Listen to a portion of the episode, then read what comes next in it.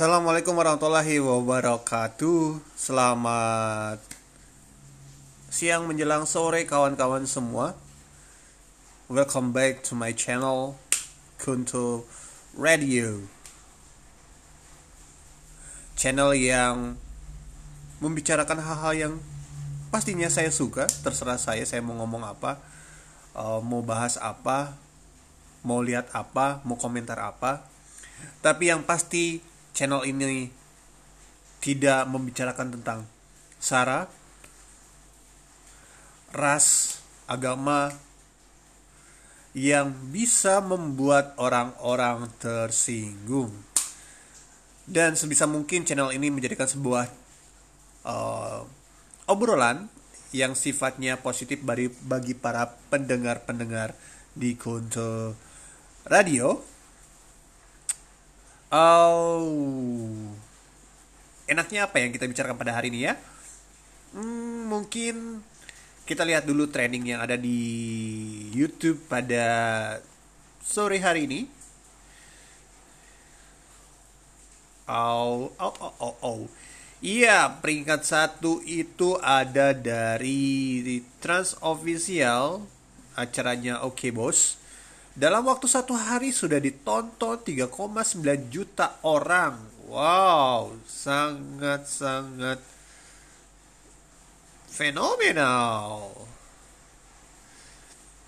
Oh, mungkin SEO-nya juga sedang sangat bagus karena di situ ada kata selingkuh yang menggunakan huruf kapital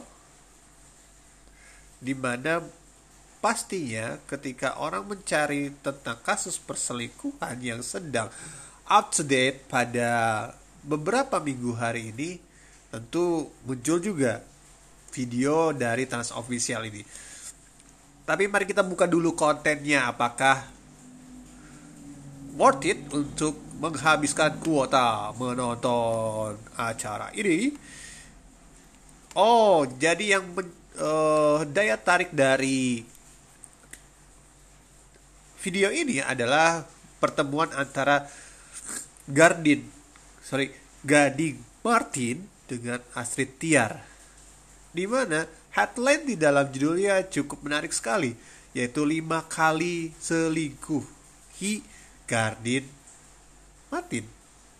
Wow, pengakuan yang luar biasa ya. Apakah bro Gardin Martin ini memang laki-laki yang sering diselingkuhi? Mungkin saja ya. Baik, uh, kita menuju komentar-komentar dari para netizen-netizen. Sorry, uh, agak lagi mampet. Yang pertama ada dari Gakak Ajay yang bilang kebanyakan cowok kalau berada di posisinya gading pasti ujungnya bakal jadi pak boy. Uh, tapi gading malah tetap baik. Salut apa papanya Gempi. That's right, Kak Ajay. Jadi benar saya setuju sekali kebanyakan cowok mungkin jika berada pada posisinya gading yang oke okay, secara ekonomi mapan, uh, secara look ganteng, ya kalau orang yang berpikiran subuh pendek udah pasti jadi fuckboy sih. Bukan berarti fuckboy itu subuh pendek, tapi ya melihat Gading dalam posisinya seperti ini dia memilih tidak menjadi fuckboy. Saya setuju dengan apa yang dikatakan oleh kakak Ajay. Malah tetap sabar dan baik. Wah salut. Oke. Oh. Ada berikutnya dari Novita Sari SH apa ini? SH aja? Sarjana hukum? Gak usah kita bahas. Makin ngefans banget sama Gading semenjak kasusnya Gisel bener-bener sahabat sabar banget jadi laki-laki. Yes jadi uh, sejak kasusnya video asusila dari GA bersama teman baiknya mencuat ke permukaan publik dan menjadi viral. Salah satu yang disorot oleh media dan beberapa netizen adalah bagaimana kemudian pengakuan Giselle itu dilakukan pengakuan GA itu dilakukan pada masa pernikahan dengan Gardin Martin. Maka netizen sudah pasti mengambil kesimpulan yang pertama, kok tega ya bisa-bisa aja dalam masa perkawinan melakukan itu. Ya bisa aja, buktinya itu. Yang kedua, kita melihat bahwa Gading Martin sebagai seorang suami dia bisa melakukan tugas ya tanggung jawabnya untuk menutupi aib keluarganya. Yang pasti dia adalah seorang kepala keluarga yang gentleman.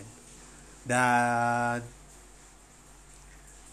bagaimana kemudian selama bertahun-tahun masa perkawinan Gading bisa bersikap baik di depan media seolah-olah tidak ada yang terjadi.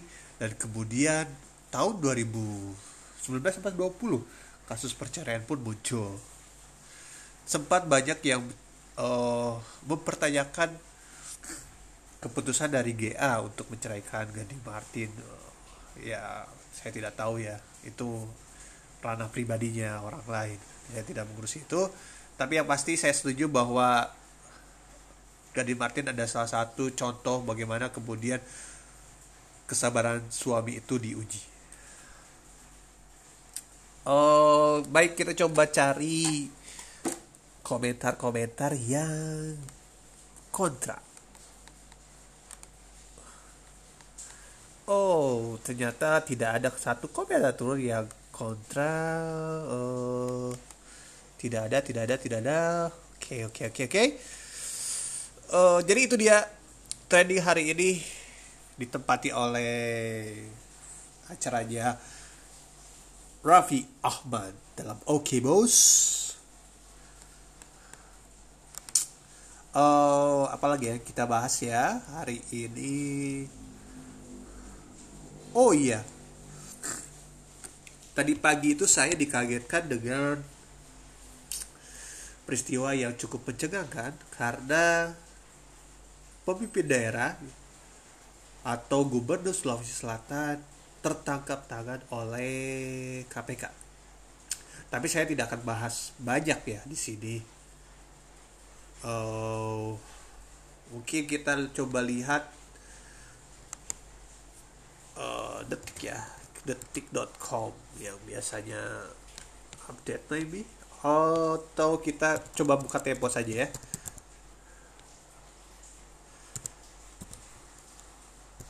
Oke, kita buka tempo sebentar loh. sebentar sebentar ada sedikit kendala teknis. Tempo, tempo. Maaf saya lagi Filak. Filak Oke kita buka tempo.com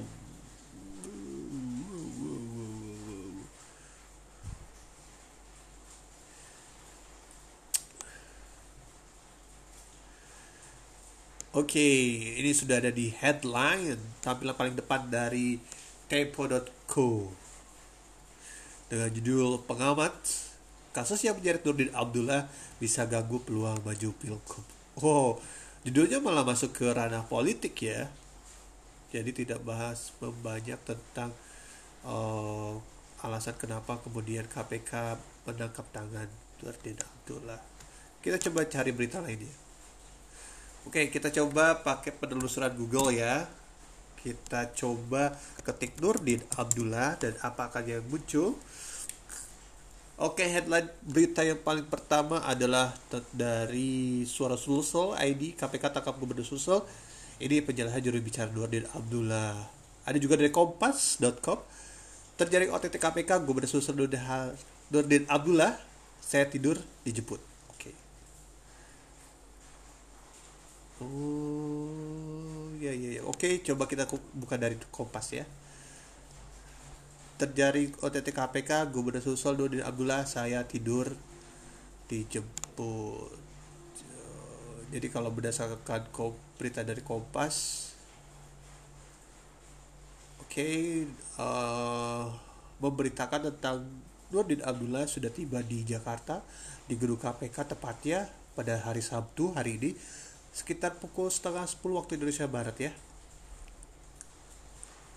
Uh, kemudian Nurdin di dalam berita ini menyampaikan bahwa saya tidur dijemput. Oke. Okay Oke, ini ada pernyataan dari KPK. Kami masih bekerja, belum dapat memberikan penjelasan lebih detail siapa saja dan dalam kasus apa. Nanti pada saatnya kami KPK pasti menyampaikan ke publik. Oke, ya, ya.